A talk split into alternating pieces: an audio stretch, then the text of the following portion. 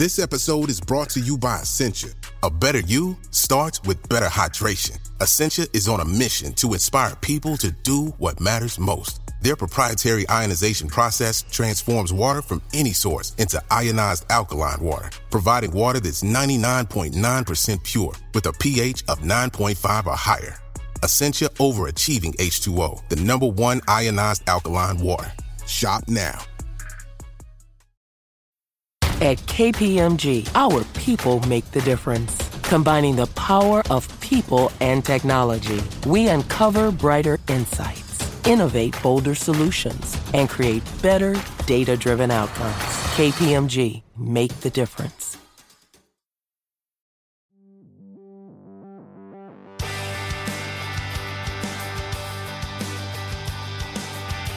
Welcome to Jon Richardson and the Futurenauts. This week we are talking about fashion. Turn to the left. Uh, I am Jon Richardson. I'm joined by the Futurenauts, who are the giggling Mark Stevenson. Hello. And the not giggling Ed Gillespie. Hello. Did I correctly identify the giggle? Yes. How do you know my giggles? Well, it was more of the clue that it was because it was a music reference, and you find, I think, any knowledge I have of music amusing because you think my music taste is so poor. I don't think your So- music taste is poor. We share a lot of musical tastes. The Eagles. We both like the Eagles. you know, let me piss you off as early into a podcast as I think I ever have. Right. Do you know what I introduced my three year old daughter to this week? Was it the Vengaboys? Close. It was the Crazy Frog. Why would you do that to yourself? I liked it. We've had a fascinating tweet on the at J and the F Twitter feed. This one says, I feel very strongly that I should let you know this. Your Swedish accent was really quite good. A lovely touch with the pronunciation of the J, and that comes from Derek from Motherwell. Um, that comes from Inez, who is from Sweden. So that is the only vote of confidence I need. An actual Swede says it was a good Swedish accent. Do you think those she might just fancy you? It's just never a thought I have when any woman gets in touch with me. I can't believe that's true because I have taken an interest in your Twitter feed and some of your followers. So there's, there's a bit of crossover. And I, Oh, would, I see. and I would say there are a number of women out there who hold a candle for you, Jon, and actually say so on their Twitter profiles. And they're holding the burning end. I was going to say, not just a candle, but an entire lit piece of wood with a soaked rag on the end of it. I am uh, deferring the email. I'm retiring triumphant from accents and reading emails. Uh, did anything catch your eye this week, Mark or Ed, on the email? I was taken by Emma Thompson, emailed in, and she said she really enjoyed the episode on healthcare. She starts off by saying, I am routinely depressed by your podcast. And then inspired and uplifted. So thank you very much. Uh, but she wants to say that you know when it comes to preventive healthcare, one of the best things you can do is, of course, breastfeed. And she wants us to talk about that on the show. I've I- tried. yeah. I don't think I haven't tried. I've offered the neighbours, I've offered my family. Nobody's taken me up on it. So, What would come out of your breasts, Jon? oh, I, I imagine it would be very sour. Some kind of. Oh, I, would I would imagine it'd be like a sort of like a, a Theakston's old Peculier. well, in honour of what we're discussing this week, we move on. We are discussing fashion. And I have to say, I felt more justified offering an opinion on healthcare because I actually have been in a hospital. I've never even really driven past the padlock gates of fashionability. So, quite what I'll offer this week, I don't know. But I am drinking, in honour of our debate, of course, an old fashioned. I feel I'm really growing into the podcast, not necessarily in terms of what I lend to the debate or how seamlessly I drive it forward, but I'm really getting good at drinking alcohol while you say interesting things. and matching your drinks, obviously. And matching your drinks. Absolute- oh, not just to any the drink, theme. yeah. exactly. Yeah, I think Ed, what we should do from now on is try and work out topics that we can choose yeah, that mean Jon has to drink the most outrageously filthy thing possible. Yeah. Join us next week when we will discuss wall banging.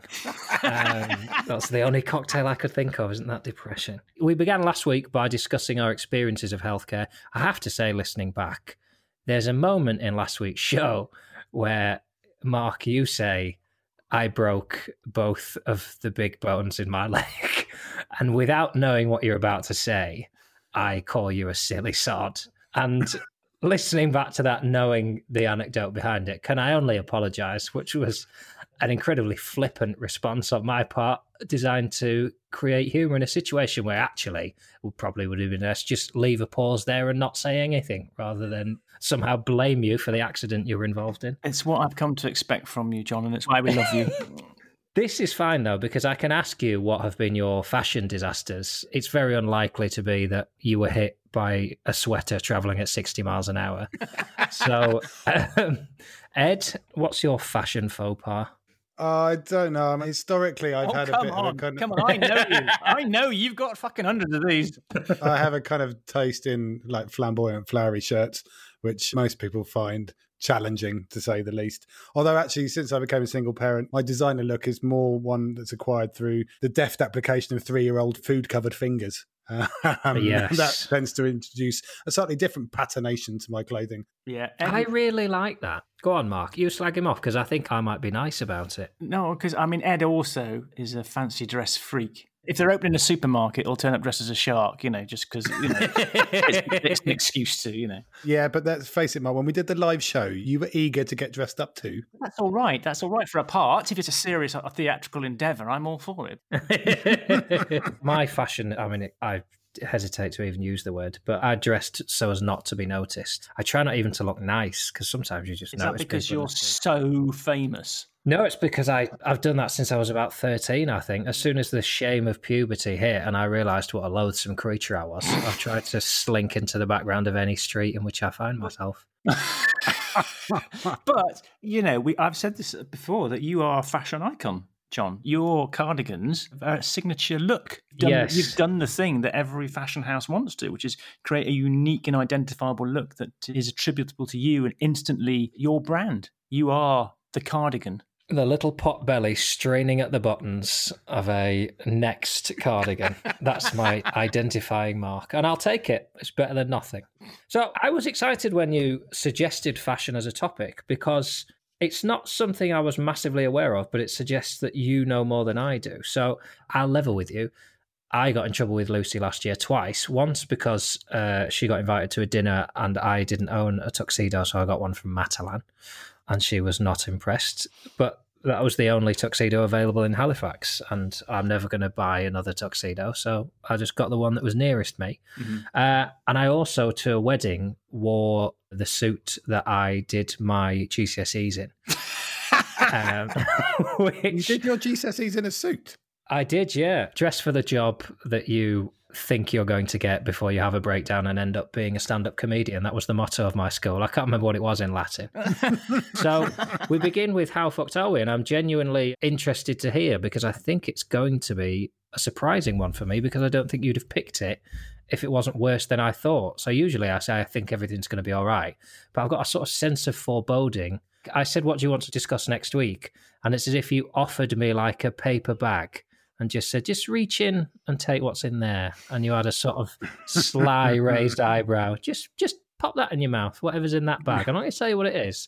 So um, I shall sit back, I shall relax, and I shall ask you, how fucked are we in terms of fashion? Well, there's a quote at the beginning. Fashion is very important. It's life enhancing, and like everything that gives pleasure, it's worth doing well. And Vivienne Westwood said that, and it's a nice aspiration, but it doesn't cover the kind of unadulterated shit show that is the fashion world. Indeed. I don't design clothes, I design dreams. That's what Ralph Lauren said. But we are going to reveal that fashion is, in fact, not a dream, but a shagwanking, fucking despicable nightmare of an industry. yeah, because almost everything about fashion is unsustainable. I mean, the garment industry is like the third biggest in the world after cars uh, and technology. The Wow. best kind of, yeah, so it's huge. It's absolutely gargantuan. And there's this incredible report by the Environmental Audit Committee who spent two years looking at this, and it's pretty coruscating. Uh, and even if you just start with the basic ingredients, like textile production, the actual production and the cultivation and agriculture of the cotton generates more climate change emissions than all of aviation and shipping combined. It's about 1.2 billion tons a year, uses vast amounts of fresh water, and a kilo of cotton which is about the weight of your pair of jeans, can take up to 20,000 litres of water to produce. And a lot of this cotton is grown in Central Asia. And you may know the story of the Aral Sea, which is now known as the Aralkum Desert, because basically intensive cotton agriculture has turned the sea into a desert. And we've even seen 40,000 Punjabi cotton farmers basically commit suicide over the last 25 years because cotton is an incredibly intensive crop to cultivate, requires vast amounts of agrochemical input, uh, which is very expensive. And so the farmers have to take out pretty punitive loans against their harvest. And if their harvests fail, they end up in debt. Uh, and as I say, 40,000 have committed suicide in the last 25 years alone. 40,000? Yeah. Mm. How did I not know that? That's like a town. Well, it's because fashion, as we shall find out in that in this episode, fashion doesn't want you to know about its dark underbelly, its filthy, disgusting side. Because fashion is, of course, massively aspirational. It's all about feeling good and looking good. But actually, as we said, the industry is, yeah, it's a bit like it's the Dorian Gray of the world, really. It, comes out looking all smart and sophisticated, but upstairs there's a picture of it in the attic with its knob hanging out, and it's 78 years old. Wow. Should I be avoiding cotton? Well, Should I be using synthetic fibres? Hang on, we, we've, we've already got started. Oh, you can't be more. yeah. So let me add on to that. So textiles, okay, most of them, you know, the, the cotton doesn't come out all those different colours. You have to dye it. And textile dyeing is the second largest polluter of clean water globally after agriculture. So it's a massive pollutant. So Greenpeace have got this great program called the Detox Program, where they've been looking at the fashion industry and trying to get them to work. And they've been looking at all these samples from brands and going into their shops and buying them and finding out what's actually in the cotton. They're finding all these horrible products, including stuff that's banned in Europe. So things like um, I probably pronounce this wrong, but alkyl ethoxylates. okay, so these are often used in clothing manufacture, but actually when they degrade, they become these things called endocrine disruptors. Okay, and those are things that can actually actually cause cancerous tumors, birth defects, all that kind of stuff because they fiddle with your hormones. So you've got fashion industry saying, "Oh, we don't use them," but actually they're manufacturing stuff where these chemicals are used and importing. There's a massive double standard. Also, formaldehyde. You know, formaldehyde is used in lots of clothes. So when they ship it, they put in formaldehyde so it doesn't crease so much during shipping. So you should always give your clothes when you get them in a massive wash, in a very cold wash, to try and get rid of the formaldehyde when you buy them because it's likely you've got this incredibly dangerous chemical being sold to you under the name of fashion. Anything more, Ed? Yeah, then, then there's. Just give me a minute. Just give me a minute. Just give me a minute. Just give me a minute. Okay. So that's the cotton, that's the dyeing, and then you got the synthetics. So polyester is basically the most popular fabric used in fashion. But when you wash a polyester garment in your washing machine, uh, basically it sheds these microfibers of plastic, and about 30% of all marine microplastics are coming from our laundry. There's about 700,000 fibres per wash, 9 trillion fibres per week generated in the UK alone. And these are now ending up in the deep sea, in Arctic sea ice, in Antarctic fish, and in our fish and shellfish. And then we are eating them with as yet unknown long term health effects. so, I'm in a brief. We haven't, uh, we haven't finished. Ray, well, just give me a chance to win one. If I bought a polyester garment and never washed it, that would be okay. Well, that would be better. I mean, basically, right. one of the things that the footprint of a piece of clothing uh, also depends on how often you wash it. So that's why brands like Hyatt Jeans in Wales have a thing called the No Wash Club, where they encourage people to buy their jeans and only wash them after a year because wow. basically it helps the denim retain its color uh, and its form and its shape, but also obviously massively reduces the environmental footprint of the jeans. Well, I've not heard of that. The one thing I knew I thought you were just going to talk about the human cost in terms of, you know, the sweatshops and things. Is that sort of like the plastic bags that you said in the food episode that the plastic bag is a massive outlier if the food you're putting in there is more polluting than the bag itself? Is the sweatshop thing relevant or is it the tip of the iceberg? It's massively relevant. I mean, basically, fashion retailers have done what they're calling chase the cheap needle around the planet. And we've exported all of our garmentry production to low pay economies where there's weak trade unions, there's terrible environmental standards, like Mark was referring to, in terms of these formaldehydes and other nasty chemicals. And basically, people are working in poverty or piss poor safety or terrible conditions. And basically, fashion's 9 11, if you like, was the Rana Plaza disaster back in 2013, which people might remember. And we certainly should remember it because nearly 1,200 people died when this factory collapsed and caught fire, and 2,500 were injured. Now, most of those were also women. So, this is a huge feminist issue in terms of the workers' rights and the conditions under which they're working. And ironically, most fast fashion CEOs are men. So there's a big discrepancy there. Plus, we've got child labor, we've got forced labor, particularly in the cotton producing countries like Turkmenistan and Uzbekistan that I was mentioning earlier in regard to the Aral Sea, and also prison labor, which is quite topical at the moment because if you've seen the film 13th, which refers to the US Constitution's 13th Amendment, you'll know that more black Americans are working in effective incarceration slavery in the US prison system than were working on the plantations during the plantation era. And a lot of them are working on fashion products. So fast fashion is essentially this whole engine of overproduction which leads to overconsumption. And it's justified and perpetuated through basically globalized indifference. It's sort of grotesque, actually. And a 2016 report into corporate leadership on modern slavery found that of 71 leading retailers in the UK, three quarters believed there was a likelihood of modern slavery occurring at some stage in their supply chains, and up to 50% of trafficked workers in the world are not working in the sex industry, as we always associate with traffic workers. They're actually working in the fashion industry, and there's almost zero transparency around that. Yeah, and we'll come on to the problem with supply chains later. I mean, what was interesting is that so many retailers didn't know that some of their garments were coming from Rana Plaza. So they didn't even know that they were using, you know, poor labor under poor conditions and slave labor. And that's shocking. Like you don't even know your supply chain has got this stuff in it. Mm. Um, the Walk Free Foundation, which campaigns against slavery, and they produce this thing called the Global Slavery Index every year, they reckon that fashion supply chains funnel more money towards modern slavery than any other industry besides technology.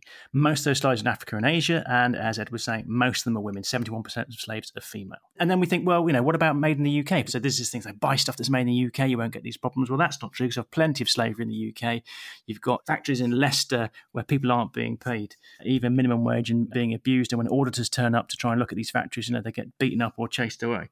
So, you know, it's happening absolutely everywhere. And the fashion industry itself hasn't done nearly enough to deal with it because it's been making fat profits on this aspirational product that actually has this very dark underside. Do you want a drink? Yeah, uh, well, another one. I saw the first one off ages ago. Jesus. I'm flitting between like a personal shame not to know any of this information, but how am I supposed to know it if the, as you say three quarters of the retailers themselves estimated that there might be slavery at some point in their supply chain. How is that even possible? I mean, if I were playing devil's advocate, I'd say we need clothes. I'm not excusing any of that that goes on, but is the reason it's been allowed to happen because, you know, is this why you advised me to run naked through the woods last week, Ed? I'm listening back to your advice and thinking you were gearing me up for me having to burn my wardrobe and go naked. But if the complexity is, it's what they call tier one, two, and three suppliers. And so tier one might be supplying you with a ready made item. Tier two might be the people who are making the cloth. And tier three might be the people who are actually growing the materials to make that cloth. And most suppliers, as Mark said, in terms of Rana Plaza, they didn't have 100% transparency on their tier one, let alone the tier two and tier three, which was like the Wild West to be honest. You know, they just had no idea. And we see this in supply chains in all sorts of sectors. It's the same sort of complexity that led to the horse meat scandal, you know, a few years ago, where, you know, you're basically putting meat into a dish and you've put the wrong animal in because, you know, you've lost track of what species it was somewhere along the supply chain or someone's decided to mix a bit of horse in with what was supposed to be beef. And this is what happens in these modern, highly complicated and highly convoluted supply chains. We just lose track of what's going on. And so we have very little confidence that what is happening is ethical, you know, justified, humane, and responsible. And often it's not. It is mad that thing that because you buy something in a supposedly regulated high street store, you assume you understand its provenance. When you say we, let's get into who the we is, because this is usually the part of the podcast where you say, but not in Scandinavia and we all contemplate moving to Finland and Sweden and Norway. Is the we here the so called Western developed nations? Is it Europe? Uh, Are we particularly bad in the UK? We're particularly bad in the UK. I mean, this is the epitome of the throwaway society. You know, we buy more clothes per person in the UK than any other country in Europe. Our fashion industry is worth about 32 billion a year, but we consume around about 27 kilos per person of clothing. And that's over double what the Swedes consume. And one in three young women in Britain consider a garment that's worn once or twice to be old. So, you know, we've got this kind of single use type of mentality. We own Mm. 10 billion pounds worth of clothes we don't wear. And on average, the typical Brit buys 28 items of clothing a year, and almost half of which remain unworn. So when you look at that over a lifetime, A, that's 640 million unworn items of clothing every year in the UK. But each of us spends 37,000 quid over a lifetime on almost a thousand items of clothing that we will never wear. Yeah. It's I mean, pause for dramatic effect, but I mean, Yeah. it's like it's insane. I mean, not me. I know I've got two pairs of jeans and four t-shirts, and I wear them on rotation until my wife begs me to buy something else. But yes, generally that's how it is. Fashion industry produces 53 million tons of fibre each year, and 70% of that ends up in landfill. Okay, Jesus, Christ, this is I know it's just unbelievable. this is. I thought it was going to be quite bad, but ultimately, I thought, well, fashion we can have a laugh about. This is the worst one yet. Yeah, I know. Less than 1% of the material that's used in producing clothing is recycled into new clothing at the end of its life. Okay. The Ellen mm-hmm. MacArthur Foundation, who promote the idea of the circular economy, say that about $500 billion worth of value is lost. So just this waste, this lack of recycling, just, you know, making something, not wearing it, throwing it in landfill. It's an mm. absolute disaster. What happens It happens gets to better, it Jon. then? It gets better, Jon. It's Or because, worse. Oh yeah, get always worse because the retailers often burn unsold stock just to preserve their brand and protect their brand value. Burberry, for example, you know that great bastion of British fashion, burned 90 million pounds worth of clothing stock in the 5 years up to 2018 until someone finally blew the whistle on them. So, you know, they actually set fire to 90 million pounds worth of stuff just to protect their brand value. But I don't understand why you would make that much if, by definition, selling it would mean that you. But this is the thing. They, well, they can't flood their own market. So that's what I mean. That's why they burn it rather than allow it to leak onto the secondhand market and devalue their brand. But this is the kind of the treadmill we're on. Like global apparel consumption is set to rise by 63% by 2030 to 100 million tons a year. That's about 500 billion t shirts, if you want to think about it as in items of clothing. And that's a 35% increase in the land take alone for that fiber production. So, if you think about it in the context of previous episodes where we've been talking about the pressures on nature and the pressures on agriculture to make more space for the wild, that's another 115 million hectares less space for nature and food if we want to increase our fiber production. And it's also about a quarter of our carbon budget by 2050 on current growth trends and on a two degree pathway. So that's 25% of our carbon budget being blown on our clothes. Hmm. That's on before- a budget which is by Yeah. definition, you know, unnecessarily lenient. Exactly. That's before we eat and switch the lights on. Yeah, I mean, fashion is the ultimate expression of the marketization or the consumerist treadmill because it wants you to buy something you've already got next year because the new you know color is in fashion or whatever. So this year's look, so it, it makes its own product deliberately obsolete and convinces you you can't have a good trip to a party unless you're wearing the latest thing. And it just means that they are the ultimate expression of pretty much everything that's wrong with the world, whilst trying to present to us a vision of kind of, you know, wonderfulness and stylishness and expressing yourself and individuality and all those good things. And they've been getting away with it for far too long. So the Environmental Audit Committee report that Ed mentioned, there's a great paragraph in their executive summary. It says, Fashion shouldn't cost the earth, but the fashion industry has been marking its own homework for far too long. The scientific warnings are stark on sustainability, overconsumption, and climate change are driving mass extinction. We need a new economic model for fashion. Business as usual no longer works. So the whole industry is basically past its sell by date. Yeah, it's just all too good to be true. As Mark said, you know, people should be screaming this from the rooftops, and they so they've got away with it for far too long. Someone somewhere is always paying. You know, if the price is too good to be true, someone somewhere is paying for it. Gandhi said there is no beauty in the finest cloth if it makes hunger and unhappiness. And it, perhaps it's not surprising, you know, from such a relatively superficial industry. This is an industry where racism and sexual misconduct are rife. It involves the sexualization of young women, where borderline malnutrition is aspirational. It's full of vanity, ego, and power tripping. You know, it's also an industry which is incapable of reflection because of the frenzied pace at which it works. The irony is, you know, in an industry which is chronically self conscious, it's fundamentally unself aware. And it's either fundamentally unself aware or they don't care. Look, I feel I need to put my cards on the table. On lockdown, I bought a Marcelo Bielsa t-shirt. Mm-hmm. Um, I don't know where it came from. I don't Mhm. know what it was made of. Mm. It had his face on it, and I Ah. wanted something with his face on it. Right. I wore it for an online gig, and somebody offered to donate to charity, and they bought it off me. So I wore it once, and then I sent it to someone. I don't know what they're going to do with it. Hopefully, wear it a hundred times without washing it. I mean, that was a staggering piece of work from the two of you, and it makes me wonder why why this wasn't episode one. But then this wasn't episode one because we were talking about food and climate change and education. I just feel shell shocked, and I'll tease forward now. We get to why are we so fucked next, and at the end we do how do we unfuck ourselves. And I spoke to a friend of mine this week who said uh, I was listening to your climate change one, and I got about halfway through, and I had to pause it and do the rest later because it was too depressing. Again, not what we're going for, but um, the end is should justify the means and should always be the optimistic end that we have the power and capability to change. So, without giving me any of the content, there will be a bit at the end when you say how we unfuck ourselves, will there? oh yeah. Yes. Oh Yes. yes. Yeah. And it's actually quite simple with this one. It- yeah, you can royally unfuck yourself. Oh, lovely. Okay, good. Well, that's the little bit when you're watching like a Ramsay's Kitchen Nightmares, and then into the advert break, they just show you someone sitting down having a lovely meal, and Ramsey hugging the person he's just punched unconscious in the chiller.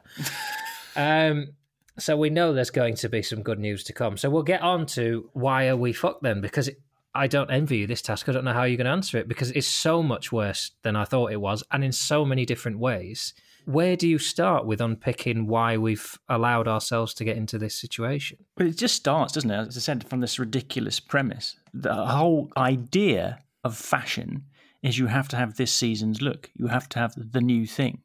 So a pair of perfectly reasonable trousers or a dress you bought last year is no longer the thing to wear this year because it's not this season's look. So it's literally within the very DNA of the expression of what we think of as fashion is to make it unsustainable. It's right in there. You cannot be stylish unless you have the latest thing, which means you have to throw away the old thing. I think that's the ultimate beginning. It's not just clothing, it's image, it's identity, it's status, it's sexiness, it's power. I mean, you name it. There's so much kind of embodied emotional content in what we actually just wear to cover our modesty.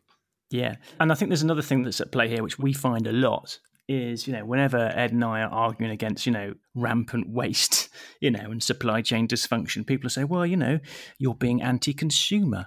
The consumer, you know, wants to choose what he or she wants to choose. You're being anti consumer. I remember we were approached, Ed, do you remember, by that bloke from the fur industry? He was, he was getting, Josh, I think his name was. Hello, Josh. Hope you're listening. You, useless- you useless. Uh, so, no, Josh. Always dropped it, the C bomb. Well, we can call it just a bomb and bleep it. No, but Josh wrote to us and said, you know, you're futurists, you think about the future. We're really worried about this, you know, people being upset about, you know, fur and uh, other products and whatever, and this terrible cancel culture and this terrible anti-consumer uh, thing. And you know, surely you can help us talk about, you know, what we do in the future about these horrible anti-consumerists, you know. And it's just like, are you fucking kidding me? Your industry is absolute bleeding disaster.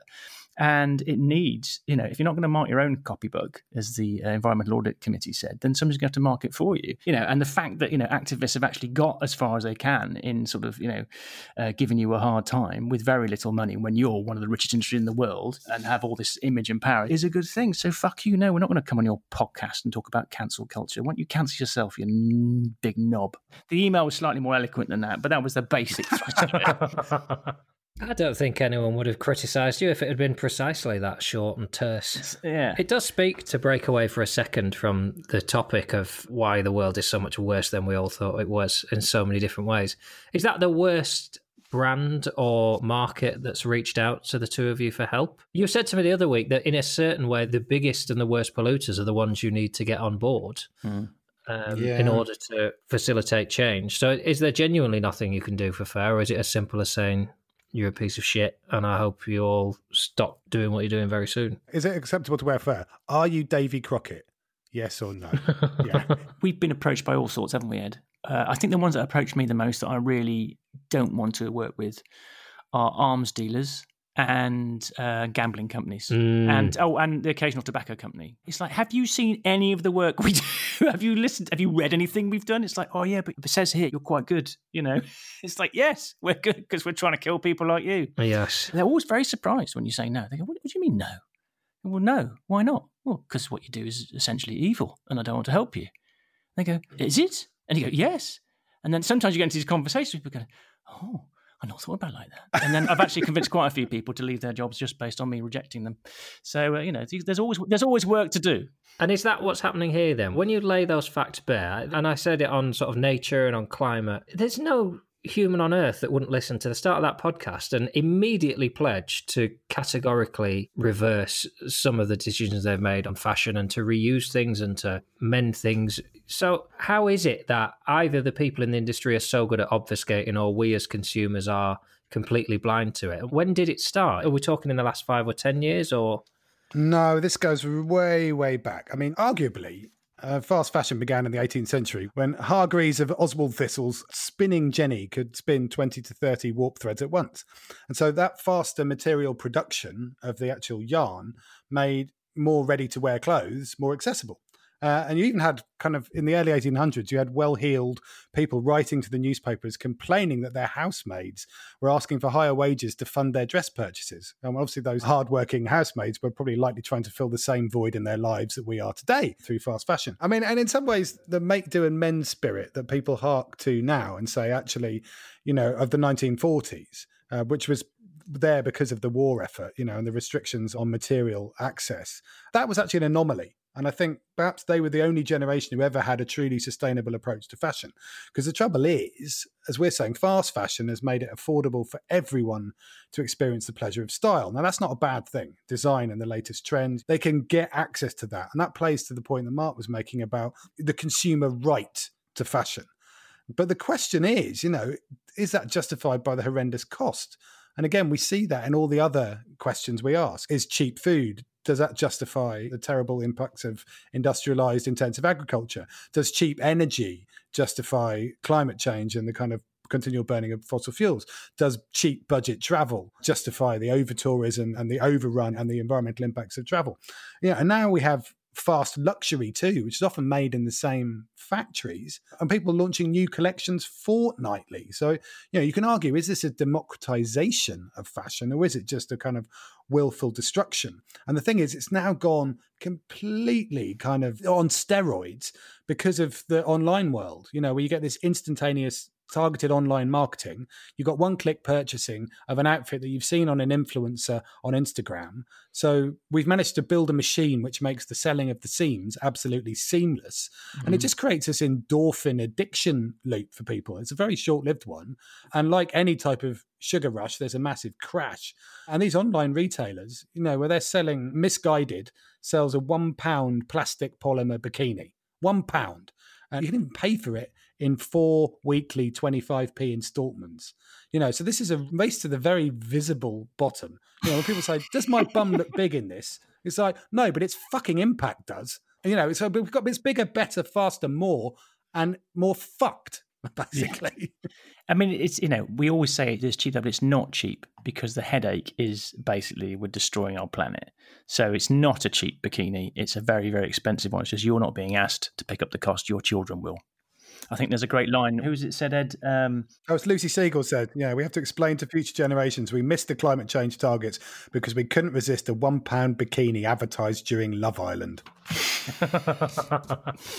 so on that sort of, and it's a point we were keen to make in the travel one that you know cheap travel enabling a family with not a lot of money to go on a foreign holiday. They are not the problem with travel, and there is a sort of class thing that we saw it during lockdown that you know as shops reopened the queues were there's sort of a sniggering and primark was one of the shops and it's one of the labels that we talk about all the time where you know there was queues outside primark. And there's part of me that still wants to defend well maybe someone who can only afford a t-shirt for two pounds that's where they go for it. But is it that nobody really can only pay two pounds for a t-shirt and the people that are shopping there are buying seven or eight things and cheap bikinis and things they don't need or is the fault purely with Primark for making a two pound t shirt when they know that actually that may be profitable for them? I don't know if it is or not. You can tell me, but they know that there's a cost further down the line. Well, it is profitable for them. They reckon it's about a 12% profit on a t shirt, which tells you just what's happening down the line, doesn't it? Mm. So, you know, if you are somebody on a low income and somebody offers you a t shirt at £2, you're probably going to buy it. And what you end up with Primark is you end up with a very low quality product and you end up with uh, a product that's probably responsible for all sorts of bad things, whether it's environmental or social down the line. So this is the problem we come up with time and time again with society is we don't cost in the real costs. And when you cost that in, things get expensive. And what does that mean? It means, oh, you'd have to pay your workers more, doesn't it? It's a set of rules at the top that say we have to keep things cheap so that consumers will buy them. In order to keep them cheap, we have to make them completely unethical and whatever. Or we have to actually manufacture things properly, which means we'd have to pay our workers more in order for them to afford them. Oh dear, actually, then I can't take quite as much rent out of that system as I want to. So you've got a kind of a shareholder renter greed that's basically fucking the people who are buying the clothes because they can't afford to buy anything else and fucking the people who are making them because the clothes are so cheap. To be naive, as a person that would walk into, as I said before, a regulated shop on our high street that is paying taxes in this country and is surely, you know, subject to the same regulations as food companies and everything else in terms of their provenance. How is it possible that we've got to a situation where legally, you mentioned auditors, how can you not go into Primark as an auditor and say, tell me exactly where that t shirt came from and what the costs were on that process? And that that is has become unclear. I don't understand how that has happened. Because they don't know. They don't know where it comes from. That's the thing. That's the problem with supply And they're not chain. obliged to ask. Well, it depends where your supplier is. So if your supplier is in a different country and maybe that country has different laws and maybe it's, you know, not so well regulated, and then their suppliers are somewhere else, it becomes very, very murky. And everybody claims that they can't tell you too much about their suppliers because that would be um, giving away trade secrets. So, you know, well, I can't tell you who my supplier is because if I tell you my suppliers, then my competitors might find out I'm getting supplies from them and I don't want them to do it. So they try to hide everything in this kind of, oh, it's commercial sensitivity. Also, it's very difficult to trace everything. It can't be done. And they make these very nice noises about, you know, human rights and traceability, and then they do absolutely nothing about it. I think that's the really devious bit, as you say. The defence was saying it's our, it's revealing our innovative business model, and as you say, that it's some kind of subterfuge. I think the other thing is, is like one of the reasons that all of this manufacturing got exported in the first place was to cut costs and obviously to maximise profits. And you've even seen that at the high end. It's not just the Primark end. You know, there's another great British brand that I probably won't name and shame. Um, Why not? Why but- not? Name them, shame Right. All right, Burberry. We've, we've already And- done and- it. Yeah. Yeah, they've already done it. But, you know, a few years ago, they were lambasted because they were making t shirts. It's a British brand, British made. You know, Burberry is all about Britishness. Uh, and they were had a factory here making t shirts, which uh, cost eight pounds to make the t shirt here. And that t shirt was retailing for about 50 quid. Now, they exported the manufacturing. They closed the factory here, sent it out to be made in a factory in China because the Chinese factory could make them at £4 a shirt. Now, the margin on that shirt is still 42 quid. And you're bleeding another extra four quid by closing the British factory, undermining the Britishness of the brand and exporting it. And that's the problem. You know, that's the kind of the affordable globalization bullshit, which means that we make people redundant here, we export the manufacturing, and we play fast and loose with the notion of what the brand is supposed to represent. And none of it's authentic. Yeah, and then even when we export it, um, you'll find, as has happened in the coronavirus epidemic, a lot of the big brands have totally shafted their suppliers by saying, actually, we're not going to pay for stuff you've already delivered. So, you know, guess what? Philip Green doesn't pay for orders that he's already put in because obviously the pandemic. So, you know, they export it to these places and then they're completely disloyal to those people who've been manufacturing stuff for them. And in answer to your question, Jon, I mean, it is a system failure because what do people want? People want affordable style. That's not a crime to want that. But if you look at it in engineering terms, there's this kind of acronym engineers use called BATNEEC, which is basically stands for Best Available Technology Not Entailing Excessive Costs. Uh, and then the joke amongst engineers is, is actually what you get is CATNAP, which is cheapest available technology not attracting prosecution. And that is pr- and that is and that is pretty much the way that the fashion industry like kind of skates over the thin ice. You know, it's they don't do their best. They just kind of basically try and cover their asses to avoid the scandals. And so the system is fundamentally failing to deliver on its purpose without fucking everything. You know, it's like an energy system that cooks the planet, a food system which kills us, a sick care system we talked about last week, which keeps us unhealthy. I think it's even worse though, Ed, because we do need energy and we do need food. We Yeah, do yeah, yeah. not need this season's fucking blouse or jacket. Okay, we don't need that at all. Okay, you, you can argue about how we get our energy, but I tell you what, if you've got to cook a meal, you've got to cook a meal, and you've got to get your energy from somewhere. But you do not need this massive waste. And I think, you know, if you can say, how do we get this fucked? And Ed and I have discussed this, is that basically the fashion world, the whole ethos of it, the whole culture of it is deeply unaware. And as Ed has often said to me, the problem is the fashion world is simply full of. I love the way you put that in my responsibility. Well, you know. well, no, I mean, it's interesting. I mean, like Anna Wintour, you know, who's been like editor of Vogue for years, you know, she's actually been getting lambasted recently because she had to admit and apologize publicly for nurturing a hurtful and intolerant culture which is an understatement of the century. You know, if you've seen The Devil Wears Prada, you just know how nasty this industry is to the people who work within it. They have a massive history of exploiting interns, maltreating the people who work at the high end, let alone the poor buggers who are working in the sweatshops and on the factory floors, or even, as you say, growing the cotton itself. So, you know, from top to bottom, there is something rotten in the state of fashion Denmark. Yeah, it is an ugly, ugly industry. What I find really interesting, and anyone who's listened to the previous 10 episodes, as you say, we've covered, you know, energy, food, education, healthcare, climate change, nature, big topics. I always, as a nasty and vindictive man, I'm always tempted to draw you into like, whose fault is it? You know, who can I hate now? Give me a name and I can make a little doll of them. And I try and resist that urge because A, I don't think it's particularly healthy in me and B, you do a very good job of not maintaining calm because you're not, but you don't get drawn into that. Whereas this episode, I've never heard the two of you so driven. And it does give this impression that actually, this more than any problem we've discussed before, this is sort of what they call willful blindness. That a lot of the people mm. you've named, they know exactly what they're doing and they know what the cost is and they're perpetuating it because, as you say, it makes them these profits. And they've been doing it for a long time you know, as I say, this is not like this has been a recent thing. One of the reasons that I kind of lost my appetite for a lot of consultancy work was just, you know, having to bring these messages and ask these tough questions and come with these challenges time and time again and seeing this glacial pace of change.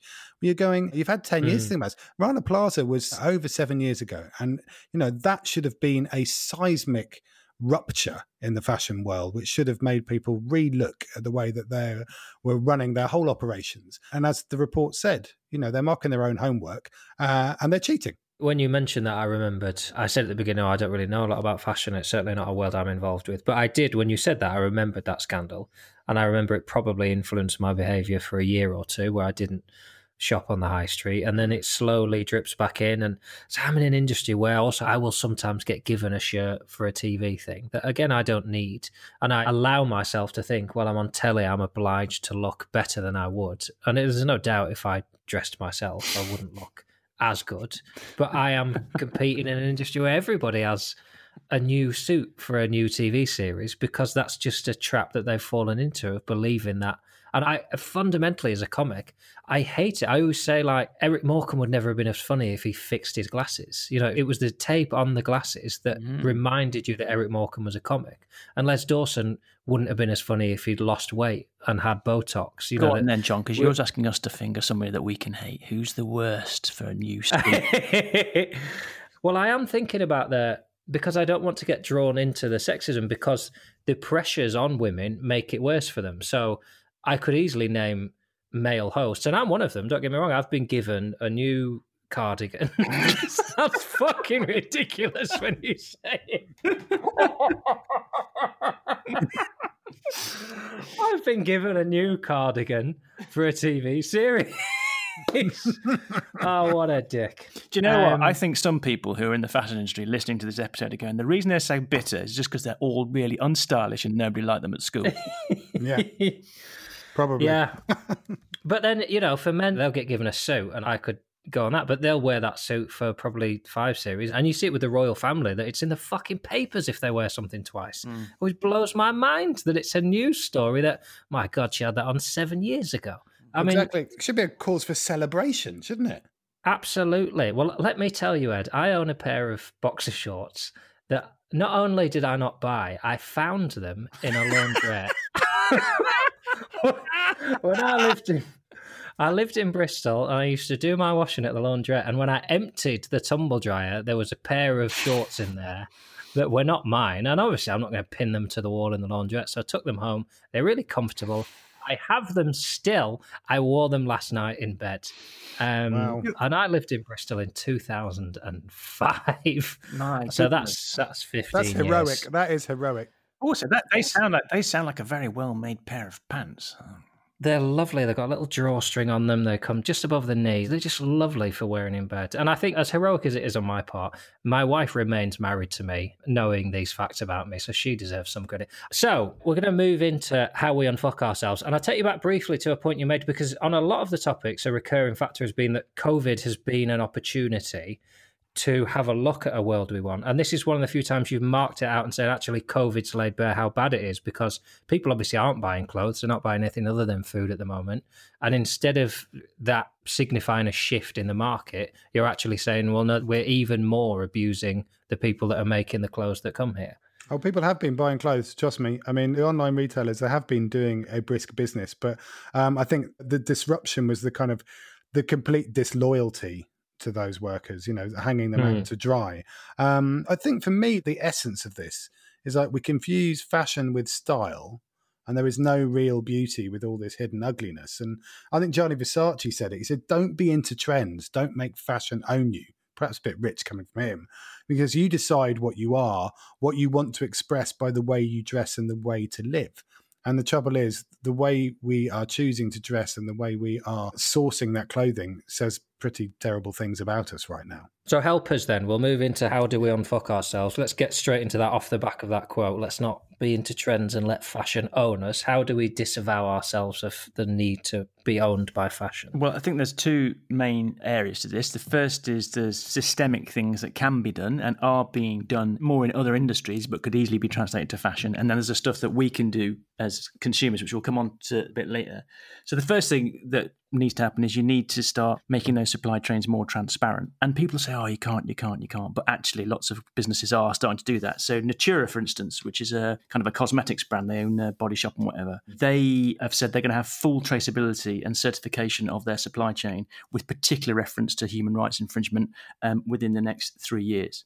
Unilever, massive company, you know, one of the biggest companies in the world, they're putting a carbon labeling onto 70,000 products and also saying that if we're going to have a new regenerative uh, agriculture code for all of our suppliers. So these are very large, massive supply chain businesses saying, if you tell me it can't be done, you're wrong and we're doing it. And there's some really good benefits if you add that traceability in. So we talked earlier about the levels of suicide amongst farmers.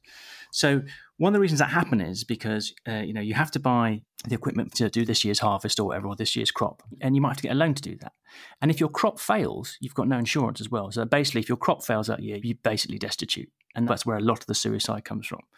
And the good news about making the supply chain more transparent is as a farmer in India, for instance, as a cotton farmer, if you can say to the local bank, um, my customer ultimately is Marks and Spencers. I know that I can see that, and they've committed to buy my cotton this year and next year and the year after.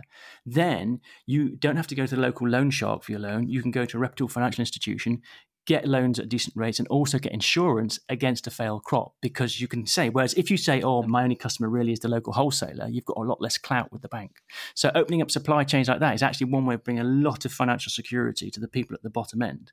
It's because they want to know that actually their cotton is being bought by marks and spencers or you know some big brand or whatever because it's good for them. So that's the other thing to do. And this is all coming underneath the um, sustainable development goals. So sustainable development goal 8 is all about promoting sustained inclusive economic growth full of production productive employment and decent work. And basically, it says, you know, in that there is this demand for all governments to start taking immediate and effective measures to secure and eliminate the worst forms of child labour and forced labour. So that's, you know, coming increasingly into legislation. Every government is going to be passing that kind of legislation more and more and forcing these things to happen. So we need to get behind that as well. And the other thing I would say is I've just remembered that I was once asked to do a consultancy job for a luxury shoe brand. they wanted me to come in for an afternoon and talk to them about stuff. I was going in and I was thinking, what the fuck am I going to say to these people? And there was actually, I did a presentation and halfway through it, there's a bit where I sort of, you know, told them everything that was happening with climate change. And I basically said, so the world's on fire and you're making luxury shoes at £500 a pop. What's the point in you then? And the whole room went completely quiet. And everyone looked a bit sheepish. And they said, uh, they said, well, what is the point of us? And I said, I'll tell you what the point is. From now on, you've got to make the sustainability aspirational. The most luxury product will not be the one that looks the nicest or whatever, blah, blah, blah. It can still have all that, but you should define luxury as something that makes the planet better, not something that makes just you look better. So if you can create a re- no holds barred there, yeah, mm. you can create a regenerative fashion industry where the very pinnacle of luxury and the latest thing is a regenerative product, not one that destroys our future. I say you really stuck Louboutin. Ray. Um, thank you. Was it then? No. no, On the topic of shoes, then, is the solution, as we've alluded to a couple of times, I'm a vegan and I buy vegan shoes. Is the solution actually that we step away completely from cotton and polyester into I think some of my shoes are made from sort of a seaweed algae that's extracted. Is that a solution? Yeah, I mean there's all sorts of kind of material innovation. I mean hemp is a great source of more sustainable fiber than cotton. It's a much more efficient crop. Um, there's banana and pineapple leathers. You know, there's worn again, which is sort of recycled polyester, which you know you can actually recycle in perpetuity if you can close the loop. So there's lots of stuff around the materiality of the type of products, which I think does hold some solutions. But I mean, ultimately, the most sustainable garment is the one we already own, and that somehow repairing, rewearing, reusing, and renting are always going to be preferable to recycling or discarding clothes, ending up in landfill, as Mark was saying earlier. And so the way we really unfuck ourselves is got to be culture change because we can't really efficiency our way out of this we have to be buying much less, but buying much better quality. You know, and I was involved in an initiative years ago around clothes swapping parties. And this well, was you when, really. Is that what you call them? yeah, exactly. Clothes swapping parties. But the whole idea of this was the desire for new clothes is not the problem. It's the massive impact of the fashion industry that is the problem. So everyone turns up, brings their old clothes, sticks them on a rail, we all swap and everyone leaves with a new outfit but there's because we've all swapped clothes you know there's no net environmental impact.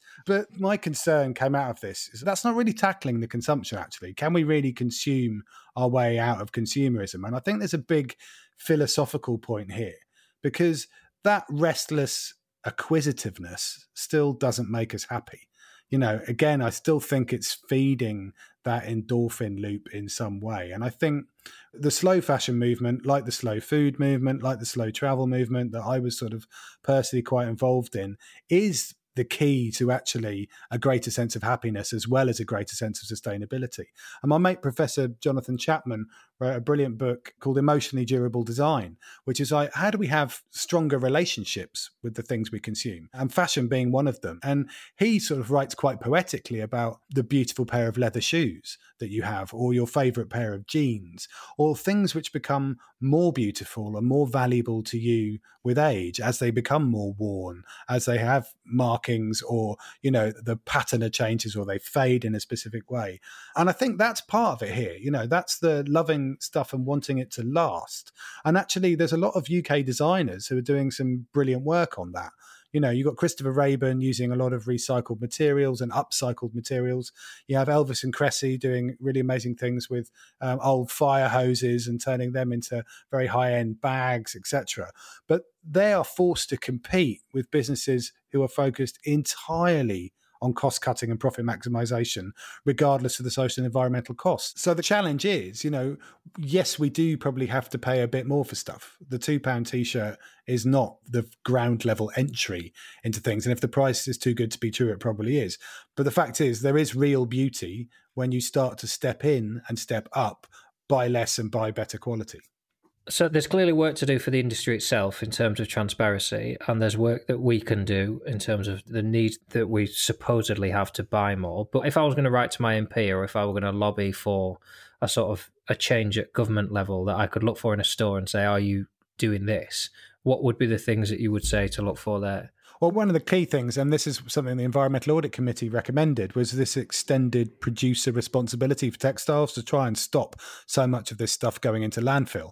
Um, you know, and actually, if you just charged one p per garment for the producers, that could raise 35 million quid a year to get a better clothing collection and sorting in the UK. So, you know, that's the key thing. We need to start closing the loop. The leakage of all of this clothing, which is ending up in landfill, is sort of shocking and diabolical. And we need to stop that immediately. Yeah, I mean, and we talked about in the politics episode, we talked about how you could reform taxation such that companies that have a better copybook when it comes to you know the environment and social justice actually have a lower corporation tax. So you can easily see you know rewarding fashion companies that design products a lower environmental or social impact being rewarded with a lower corporation tax um, if they're using a different mix of materials. So they're moving away from or moving towards organic cotton or recycled PET or something like that. So that's another sort of policy thing that could happen. And so for me, to start tomorrow, what is the thing that I, as an individual, that having heard this podcast have been absolutely depressed, what is the thing you can say to me, right, start this tomorrow and you are part of the solution? Well, I would always say you can wear wool, but don't be a sheep. So I can wear wool? You can wear wool, but don't throw it away. So there's a great campaign, uh, which is called the 30 Wears campaign, which basically says, you know, if you're going to buy something, you say, am I going to wear that 30 times or not? And if the answer is yes, then you can probably buy it without feeling too guilty. And the answer is no, just don't buy it. The other thing I always say, and I say this every week, is get fit. You know, get yourself in good shape. The better shape you're in, the better any clothes you have will look on you anyway. We often buy clothes because we think we're not looking great. If you've got yourself in shape, uh, then those old jeans and t-shirt would uh, look fabulous on those ripped tone uh, guns of yours, Jon. Yeah, I mean, I'm trying. Are you? Yeah, well, I actually reduced my sort of overall body take up this week by shaving my head. This was a lot easier than trying to sort of lose fat and get in shape. Yeah. Just shave your head and you just look smaller. I shaved my beard off. Has the beard gone? gone? It's gone. Yeah. Oh, what a shame. What Is a that shame. because we were recording fashion this week? You thought, I can't tweet a photo of me with a goatee? You know what? It was just shit. you, Ed, your beard is a luxuriant kind of. It's like a sofa of a beard. You know, you kind of want to just touch it and drink a black Russian with it or something like that. But my beard just looks like you, it looks like you want to go on a road protest and drink some meths. Basically, what I did was I asked my wife and asked two of my closest female friends who are very honest with me, say, "What do you think of the beard?" And the silence that came after that question was so deafening that I thought I had to get rid of it. So, Ed, um, uh, do you have anything for me that I can start tomorrow? Mark says, um, get in shape and buy things yeah. that you're going to wear 30 times. I've stolen clothes that I've worn a thousand times, so I think I've ticked that. I was to say, you're a proper disruptive innovator there, Jon. Um, I mean, I started with a quote from Vivienne Westwood, but, um, you know, and she said, you know, buy less, choose well, make it last, echoing some of the points that Mark just made. You know, and that just makes sense ethically, financially, environmentally, humanely, the whole works. Um, I do think we should all join Fashion Revolution, um, which is the movement to demand who made my clothes. Um, and Orsola de Castro, who's one of the amazing people behind that, said, you know, we should be demanding quality not just in the products we buy, but in the life of the person who made them. And if you check out their manifesto on the Fashion Revolution website, it pretty much covers everything we should be doing and what the industry should be doing. Um, and finally, if you just take as your guideline to live within planetary boundaries, and respect human dignity and equality, is that so much to ask? I mean, even if it is so unfashionable. Gentlemen, that was absolutely staggering. I mean, intriguing, fascinating. I think we managed to have a laugh as well, which um, was uh, not what I was expecting after sort of five or 10 minutes in. But we end with pointless futures. The fashion industry. Yeah, I think the whole thing. Should we just say that this week? yeah all of fashion is a pointless future. Uh, if you want to get in touch with the show, if that has fired off anything in your mind you want to send in to us, then you can reach us on the following channels. You can reach us by email at hello at jonandthefuturenauts.com. That's hello at jon, J-O-N, and the futurenauts, all one word, dot com. We have our own show Twitter account, which is at J and the F. And of course, you can reach us individually on Twitter too. I am at Ron Richardson, Jon Richardson with the first letter swapped around. That's what I've done there. And you can reach Ed and Mark at the following. I'm Ed Gillespie at Frucool, which is at F R U C O O L. And I'm Mark Stevenson, and you can find me at Optimist on Tour. And we will be back next week for what will be our final episode in this run. There will, of course, be more, but we will have a short break. So, next week, we are ending with a special episode on the question I ask most of Mark and Ed, which is given all you know, and we've uncovered a lot of information in the last 11 episodes, I am absolutely fascinated with how Mark and Ed cope with all the knowledge they have and maintain a positive and healthy outlook and manage to motivate themselves to be instruments of positive change on a daily basis because I don't do any of that for a living and I still wake up every day and think maybe I just won't do any of the things I'm doing. So if you listen to the first episode on lockdown and you heard some of the specific sort of mental health advice and how helpful that was, and you have anything else you want to ask of Mark and Ed, this is your chance. So get on the email, get on Twitter, anything you want to find out from Mark and Ed about this fear, about being positive and not reverting to cynicism and not giving up, then next week we'll discuss that to arm you for the long, cold, barren weeks ahead when there will not be a Jon Richardson and the Futurenauts podcast until later in the year. So get in touch. Gentlemen, thank you both. It's been an absolute pleasure, as always. And I will go to bed tonight thinking about your long, worn pants. Ed,